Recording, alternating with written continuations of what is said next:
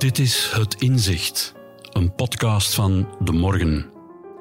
Ik ben Joël de Ceulaer en in deze reeks praat ik met denkers, wetenschappers en andere slimme mensen aan wie ik vraag om een cruciaal inzicht prijs te geven.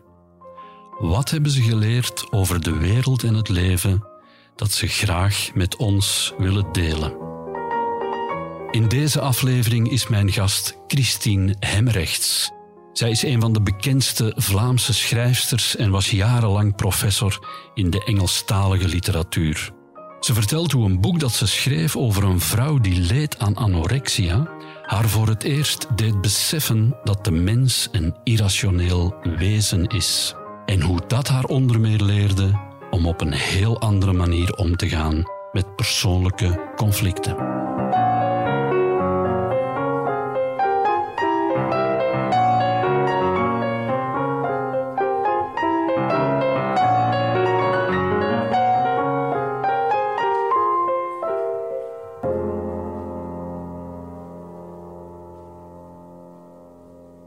Kristien Hemmerechts, welkom in deze podcast.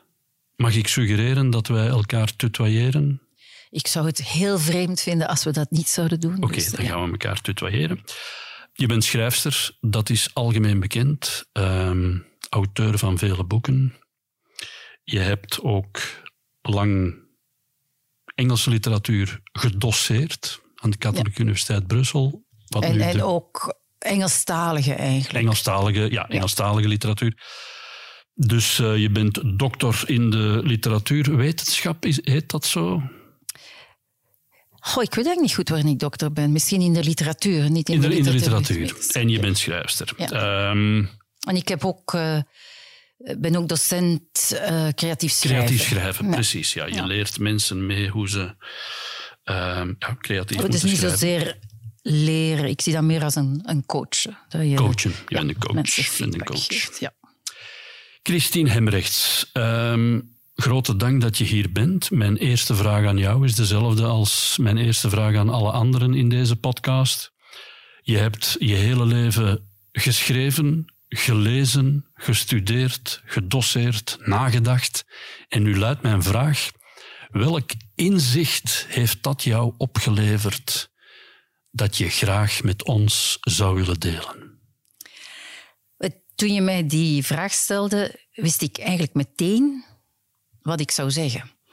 Omdat dat iets is dat ik eigenlijk maar um, de jongste jaren besef en waarvan ik ook meer en meer besef hoe cruciaal het is, maar ook hoe problematisch.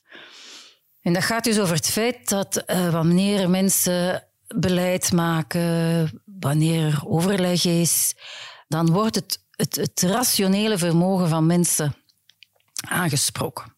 Ja, dus de, de mensen die dan rond de tafel zitten, die zijn daar eigenlijk in de eerste plaats met hun ratio. Mooi, oké. Okay. Ja, dus we hebben een probleem. Hoe kunnen we dat nu zo goed mogelijk oplossen? Ja. Maar het probleem is... Wij zeggen dat mensen rationele wezens zijn, maar dat is, ik weet niet, misschien voor tien procent of zo waar. Dus de, de mens, ook ik, euh, ook jij, Joël, in ons is het, het, het irrationele veel sterker aanwezig dan het rationele. En ons gedrag wordt veel meer gestuurd door het irrationele dan door het rationele. Dat is een zeer duidelijk geformuleerd inzicht. Ja, nu wat is het probleem?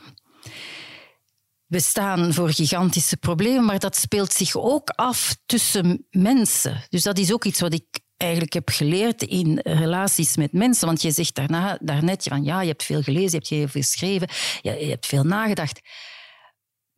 Maar wat ook is... Ik heb moeten met heel veel mensen omgaan.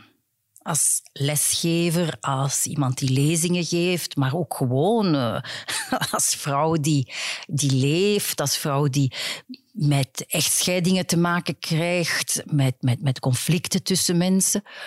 En wat mij daar enorm bij is opgevallen, is van wij gaan vaak bij problemen kijken naar een, een rationele instrument, maar dat rationele instrument, dat pakt niet op het irrationele.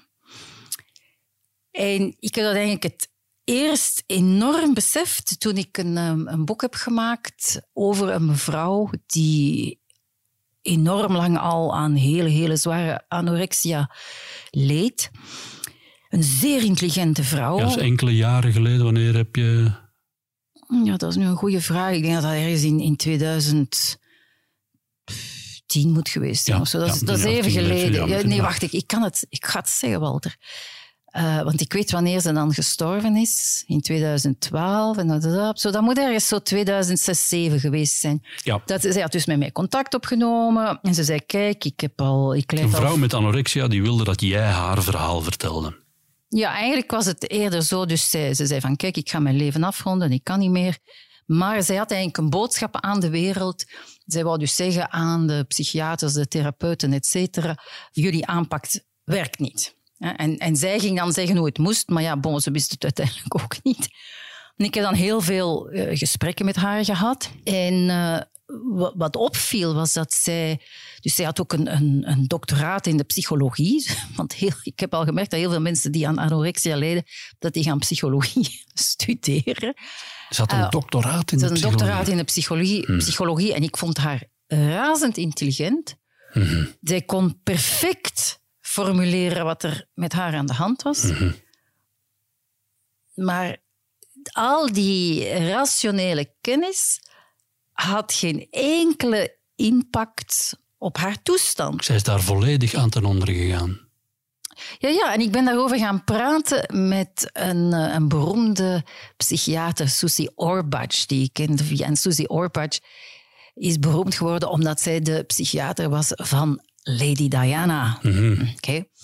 Dan had je zo foto's in de krant destijds dat Lady Diana langs de achterdeur van Susie Orbach naar buiten ging, want Lady Diana had ook allerlei... Uh, eetstoornis. Eetstoornis, bulimie, ja. et cetera. Ik ben met die vrouw gaan praten, zo precies daarover. En, en zij zei ook ja, ik, dat ze daar altijd mee te maken kreeg. En ik zeg, ja, maar hoe pak je dat dan aan als psychiater? En dan kreeg ik zo'n beetje uitleg waar ik niet veel mee... kon. Dat had dan te maken met overdracht, et cetera. Maar in het geval van Anne, want zo heette ze, zij heeft zeer veel begeleiding gekregen. Allerlei slimme mensen, bevoegde mensen hebben zich voor haar ingezet. En uiteindelijk heeft zij toch moeten... En Anne wilde leven. Hè. Zij had een enorme levensdrang, maar ze kon niet leven. Dat is zeer, zeer, zeer eigenaardig. En uiteindelijk heeft zij... ook uh, euthanasie gekregen in, ja. in tweeduizend twaalf. Dan nog eens even de titel van dat boek. Dat boek heet Anne. Anne gewoon, ja, ja. Ja, en dat is een boek, dat is nu eigenlijk een boek waarvan ik nog eens vaak reacties krijg van mensen, mm-hmm. uh, om, om, omdat helaas nogal wat mensen zich daarin herkennen. Maar eigenlijk helpt mij dat ook wel vaak als, ik, uh, als er conflicten zijn met, met mensen, dingen die fout gaan tussen mensen. Ik denk van, oké, okay, Hemmerechts, laat dit, laat dit los, want... dit speelt zich af op een irrationeel... Probeer dit niet met je verstand aan te pakken, exact. Want dat gaat niet lukken. Dat, dat gaat niet lukken en aanvaard dat het zo is. Nu, dat is op het, uh, het, het, het interrationele vlak. Maar helaas zie je dat dus ook enorm op uh, het collectieve vlak. Dat er een soort van hysterie ontstaat. Het, het, het beste voorbeeld is natuurlijk... heel die toestand rond, rond Trump, waar het zo duidelijk is uh, dat die man de, de verkiezingen wilde, on, resultaten wilde ondermijnen, heel die, die aanval op Capitol Hill. En, en dat toch mensen mordicus blijven volhouden, et cetera, dat die verkiezingen gestolen waren. Ook uh, Pizzagate, ik weet niet of je dat gevolgd ja, hebt. Met, al die complottheorieën. Mensen geloven de gekste, krankzinnigste dingen. Ja. Democraten en ze zijn daarvan... ja, misbruiken kinderen in een pizzatent in Washington. Ja. Dan is daar zelfs iemand binnengestapt en, de, de, en beginnen de, schieten enzovoort. Ja. Ja. En de theorieën over de, de, de vaccins, ja. de complotten daar... En, en je merkt dus wel, en, en op een bepaald niveau denk ik bijna, ja, je moet dat respecteren, want mensen halen daar een soort van identiteit uit. He, zij, zij, hun identiteit is, zij zijn slimmer dan al die experten. Zij, en, en dat is hun, hun, hun zelfbeeld. Want ik, ik word wel eens aangeklampt op straat, ook door complotdenkers die mij dan... Dan, dan, dan luister ik. Ik herinner het mij ook, ik was bij, in New York bij een, een van de herdenkingen van nine eleven. Ik weet niet meer precies in welk jaar. En ook daar stonden dus heel veel mensen die uh, briefjes uitdeelden om te zeggen dat heel die nine eleven aanslag was eigenlijk het werk van de C I A. Ja. Ja? En die waren daar ook rotsvast van overtuigd. En je merkt van... Eigenlijk op geen enkele manier ga je dat uit hun hoofd krijgen. En wat ik zeer interessant ook vind, is dat je ziet de achttiende eeuw, dat is de, de eeuw van de, de rationaliteit, de verlichting, de afklering, et cetera. En er is een heel groot geloof in de kracht van de, de reden. We gaan eigenlijk heel veel problemen oplossen door te focussen op de reden. En um, da- daarmee gaan we bijgeloof afschaffen, et cetera. Want bijgeloof zijn ook complottheorieën, als je wilt. En, en je merkt dat ook in de, in de roman, bijvoorbeeld die romans van Jane Austen, die, al die romans met alwetende verteller, die, die alwetende verteller, daar is het idee van, die kan een, een objectieve, rationele waarheid uh, verkondigen. En je ziet vaak in die romans, je hebt zo allerlei personages die, die dwalen, hè, maar dan, dan komt die alwetende verteller daar en die vertelt ons de objectieve, rationele waarheid. En je ziet dat dat geloof en vertrouwen afkalft. En dat we meer en meer eigenlijk evolueren naar, een, naar, naar subjectiviteit, waar je dus nu bijna... De, is dat een woord? De primoteit? Is dat het woord? Een primoteit? Primoteit, ik vind het een prima woord. Prima woord. We keuren het goed. De, het woord goedgekeurd, de primoteit van het gevoel. Wat ik voel, is de waarheid. Ja, dus uh, als ik, ik voel dat de aarde plat is, wel, dan is de aarde plat. Ik voel dat er uh, gesjoemeld is met de verkiezingen. Dus, en in alle eerlijkheid, Joël, ik weet niet ho- hoe we daaruit geraken. Want ik zie alleen maar dat we bewegen in een richting waar het, het, het gevoel... meer en meer wordt uh, gekoesterd. Ja. En waar je moet ook voor het gevoel van iedereen heel veel respect hebben. Want hoe zou je het wagen om geen respect te hebben voor het gevoel van iemand? Het gevoel van iemand is het kostbaarste wat ze hebben. En dan denk ik, ja, hoe lossen we het op? En ik, ik weet het in alle eerlijkheid. Nee. Het is heel interessant. Het is buitengewoon interessant. Het opent verschillende uh, pistes. Denkpistes bij mij. Laat ik er eentje uh, vastpakken. Die twee voorbeelden die je geeft. Hè. Anne, de vrouw met anorexia, die alles wist over de ziekte, die zichzelf rationeel perfect kon doorgronden en zo verder. Maar dat hielp haar geen uh, millimeter vooruit. Ze is daaraan ten onder gegaan. En tegelijk uh, complotdenkers, mensen die echt verdwalen in de krankzinnigste theorieën. Vaccins werken niet of zijn zelfs bedacht om ons te vergiftigen. Trump heeft de verkiezingen gewonnen enzovoort. Dus ook een beetje, zou ik durven zeggen, bijna pathologisch ook een beetje. Hè? In beide gevallen, zowel op dat ja, persoonlijke... Jij, jij noemt dat pathologisch, omdat jij, zij zullen zeggen dat je geborneerd bent, dat je blind bent. Hè? Je moet respect hebben voor hun visie. Dat, dat is het ook, dat al die mensen heel hard roepen, mm-hmm. dat, dat, je, dat, dat, dat er moet respect zijn voor hun visie. Maar en, ik zal, ja. en, en dat is ook de vraag van, als je dat gaat...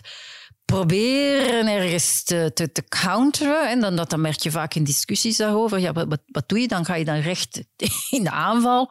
Of ga je voor een deel mee met wat die mensen zeggen? Ja, het heeft vaak geen zin. Hè? Het ges- ges- ik heb al vaak met complotdenkers in verschillende soorten en gewichten gepraat. Dat heeft geen enkele zin. Nee, en, ik, ik, ik, en je ziet dus helaas ook... dat er mensen zijn... Het, je zou kunnen zeggen, ja, dat zijn mensen die, die niet naar school zijn geweest. En, maar het is helemaal niet zo. Heel veel in, intelligente ja, mensen zijn complotdenkers. Ja, het is in alle... En, en er is het, ik denk dat het ook te maken heeft met een, een doorgedreven individualisme.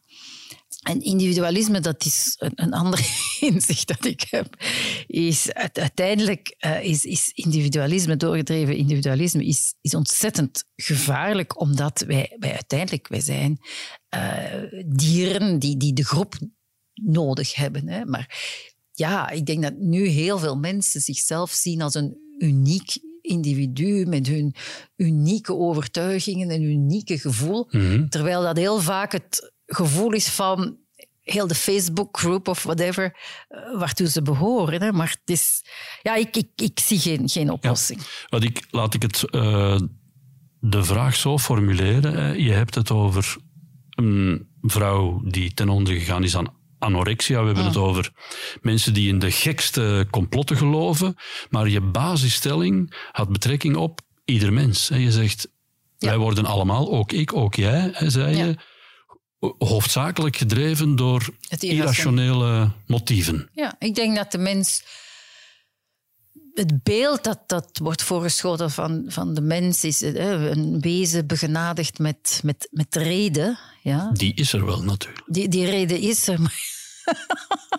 ik denk dat die uh, weinig ontwikkeld wordt. En dat die voortdurend aangevallen wordt door, door, door dat irrationele. Ja, ik zit nu te denken plotseling aan Freud, mm-hmm. die dan de oh, reden man. bij hem is, het, is dat het it. Hij heeft het Het ego, het it en nog iets. Hij heeft er zo drie.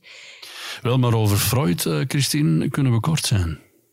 Freud uh, verkocht alleen volstrekt irrationele, onbewezen, flauwekul. Was een charlatan. Zijn boeken staan vol leugens. Nee, dat is niet waar. Geen enkele van zijn hypothesen. Wel, ik ben hier degene die meningen moet hebben. Niet jij, ja, het is waar, maar als het over Freud gaat, veroorloof ik mij toch een klein beetje tegen. Ja, nee, Freud is flauwekul. Nee, ik denk, nee, dat is niet waar. Ik denk mm-hmm. dat hij juist ons heeft gewezen op de grote invloed van het onderbewuste. Ja, dus hij, hij heeft dus eigenlijk onze, onze, onze geest geanalyseerd als zijnde van op dat bovenlaagje, het, het bewuste laagje. Dus ik echt diep na te denken, is dat nu het it of het ego of het whatever? En dan de, de, de, de, daaronder, de gigantische onderstroom zijnde, het, het onderbewuste. En dat is uiteindelijk ook, ook wat ik zeg, dat daar heel veel irrationele krachten zijn. Bijvoorbeeld... Als je mensen vragen stelt, dat, ik denk altijd van al die enquêtes, die zijn compleet nutteloos.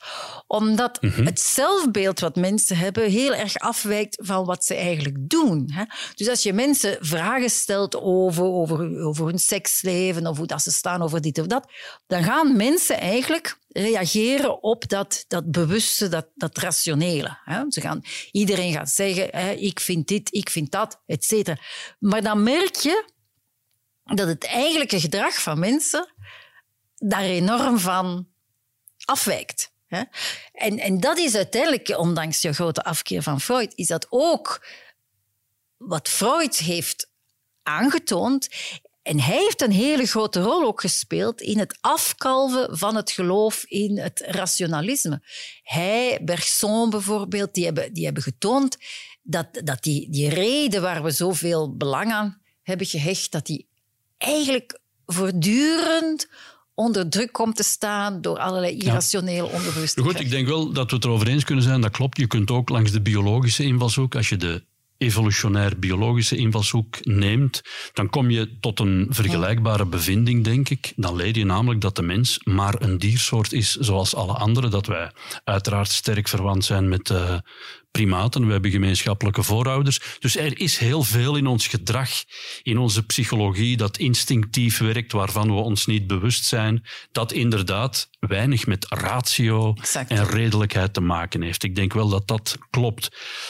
Hoe zie je dat in je eigen leven? Of kun je dat op jezelf toepassen en zeggen van ik ben eigenlijk ook maar een uh, voor negentig procent irrationeel aangestuurd projectiel? Ik vermoed van wel. Maar in mijn eigen leven merk ik dat vooral als uh, spanningen of conflicten ontstaan met mensen. En dat ik voel van de, de, in de eerste fase denk je dan, hè, ik, ik ga een, een discussie aangaan. Want men zegt ook altijd, als er een conflict is, dan moet er een, een gesprek komen. En, en, en dat gesprek zal dan hopelijk leiden tot loutering en verzoening, et, et cetera. En dan denk ik, maar dat is, dat is Larry en, en, en apenkool. Om, omdat... Om op dat een gesprek zou werken, moeten de, de twee partijen werkelijk openstaan, goed luisteren naar elkaars argumenten. En, en heel vaak gebeurt dat niet. En, en zitten mensen vast in, in hun gelijk en hun overtuiging. Ja? En voor mezelf is dat iets, dus op het hele persoonlijke vlak, vlak los van het, het, het, het politieke of het, of het sociale, probeer ik mezelf dan echt te zeggen van Kristien, je, je, je moet dit, dit loslaten, dit, is, dit heeft geen enkele zin, ja, oké, okay, laat het los. Maar natuurlijk is dat heel problematisch, want men gaat bijvoorbeeld ook, ik weet dat zo, bedrijfspsychologen zijn, et cetera. Men, men, men, gaat heel, men gaat altijd zeggen, als er een, een conflict is, gaat men altijd, je moet iets goed praten. Je kunt het niet, je hebt een probleem met je ouders, of je hebt een probleem met je baas, of je hebt een probleem met je buren, dat er een goed gesprek moet komen. En ik denk, ja, inderdaad. In theorie, als we allemaal rationele wezens zouden zijn, dan zou dat de oplossing zijn. Maar in de praktijk...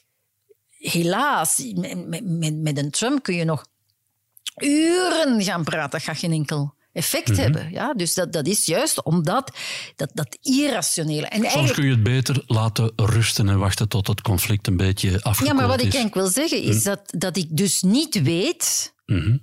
Uh, met welke, om nu eens een Engels woord te gebruiken, met welke tool, met welk ja. instrument, moeten we dus bepaalde... conflicten, et cetera, gaan, gaan aanpakken. Begrijp je? Dus op, je kan zeggen, ja, we laten het los. Bij, bij bepaalde, op persoonlijk vlak kan je dat inderdaad doen. Al weet ik dat mensen enorm, enorm kunnen lijden daaronder. Ja, dus heel veel mensen die dan in, in therapie terechtkomen, is mm-hmm. precies omdat dat gesprek niet mogelijk is. Ook bij Anne destijds. Het echte gesprek met haar moeder was niet mogelijk. Ja? Dus dat, dat is ergens een, een, een probleem. Maar, maar op het collectieve vlak denk je dan... Maar ik zie toch wel voor de wereld zeer grote problemen bij de, de, de mensen die het, het, het klimaatproblematiek ontkennen, de complotdenkers, et cetera. Maar ook de mensen die heel erg uh, evolueren in, in, in de rechtse zin, die nogal beangstigend is, et cetera. Denk je, maar hoe, hoe ga je dat gesprek aan? Hoe ga je dat oplossen? Het is niet zo van, we gaan allemaal rond de tafel zitten en we gaan een rustig gesprek mm-hmm. hebben en dan komen we er gelouterd uit. Nee. Dus mijn vraag is, en ik, ik hoop dat er mensen zijn die slimmer zijn dan ik, die uh, weten hoe je dat moet aanpakken. Maar ik, ik, ik lees uh, heel veel en ik heb daar eigenlijk nog nooit... Uh, men komt niet verder dan dit te constateren. Ja. Als we terug naar de kern van je inzicht gaan, ja. uh, dat jou heel sterk trof toen je met Anne praatte om dat boek te mm. maken, dat de mens maar voor een klein deel rationeel greep heeft op zijn situatie, zijn gedrag, op de dingen. Als je dat weet, hè, dus, en ik denk dat ik het met je eens kan zijn, wat houdt dat dan in concreet voor jou? In je dagelijkse leven, wat hmm. doe je met dat inzicht? Wel, het en mensen inzicht... die nu zitten te luisteren, die denken... potverdorie, zo heb ik dat nog niet bekeken, interessant. Ja, hoe kun je daarmee aan de slag in je leven? Wel, voor mij is het dus werkelijk als inzicht. dat, dat, dat is een inzicht, een besef. Mm-hmm. Uh, waarbij ik dus probeer mij ook niet meer te laten meeslepen in, in, in conflicten, et cetera. Maar dat ik...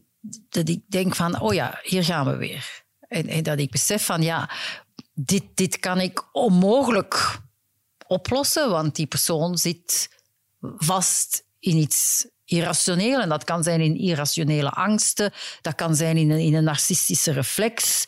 Dat kan van alles zijn. Dat kan in een hysterie zijn, et cetera. Dus dat, dat helpt mij op een persoonlijk vlak in, in contacten met mensen.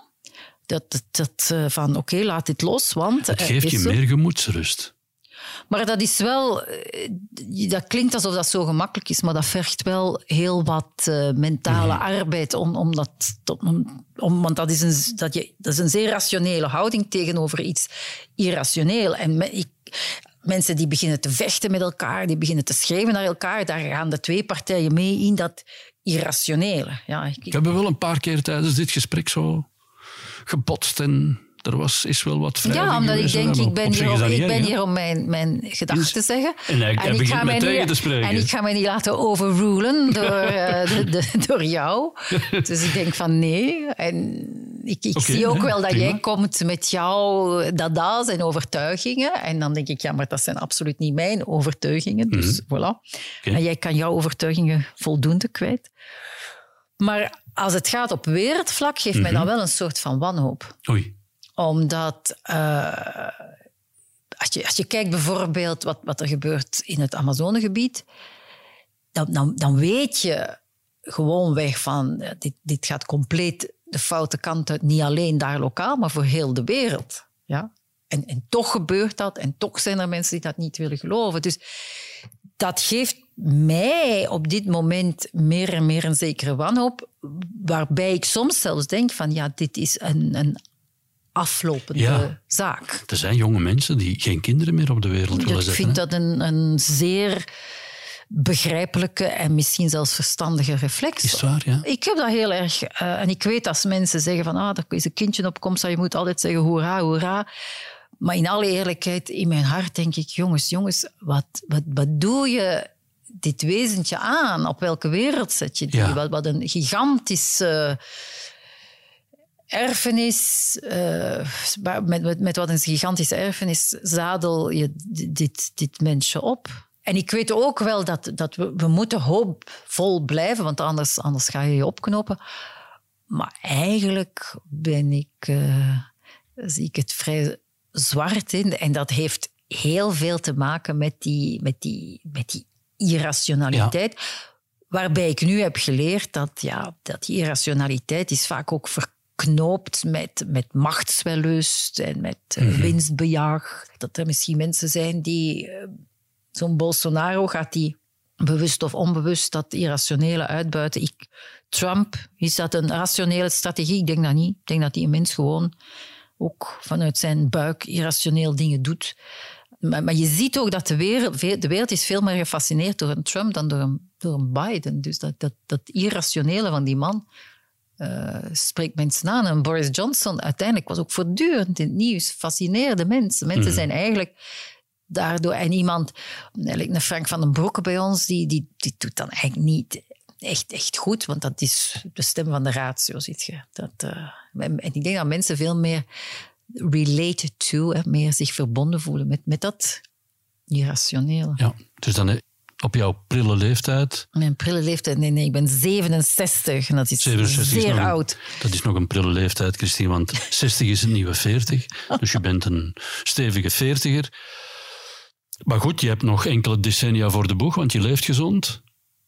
En je bent uh, scherp van geest, uh, fit en je leeft gezond. En, en, maar je, je staat niet te springen voor de komende decennia. Het enige wat je kan doen is proberen... Eh, want ik...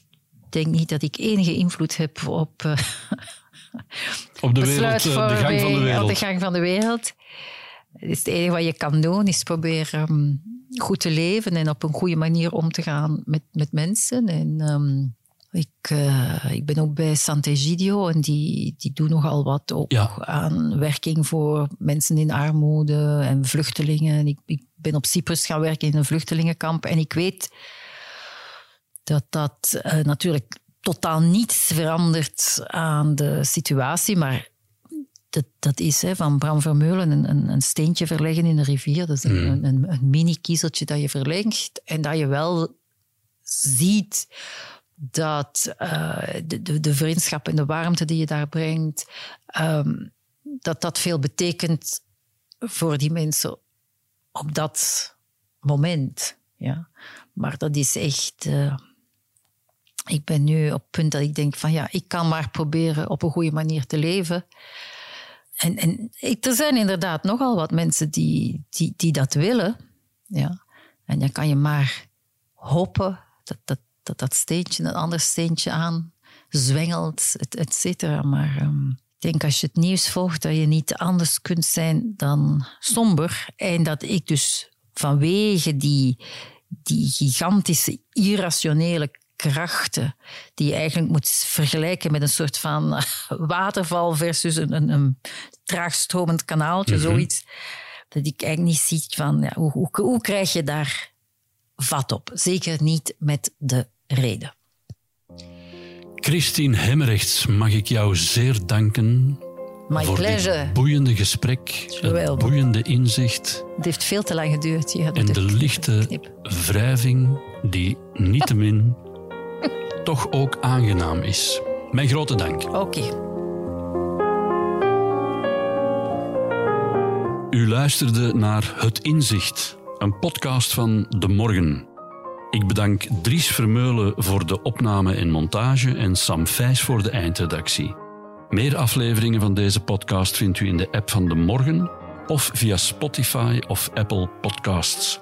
Als u graag reageert, dan kan dat via het e-mailadres podcasts at de morgen punt b e. Hartelijk dank voor het luisteren.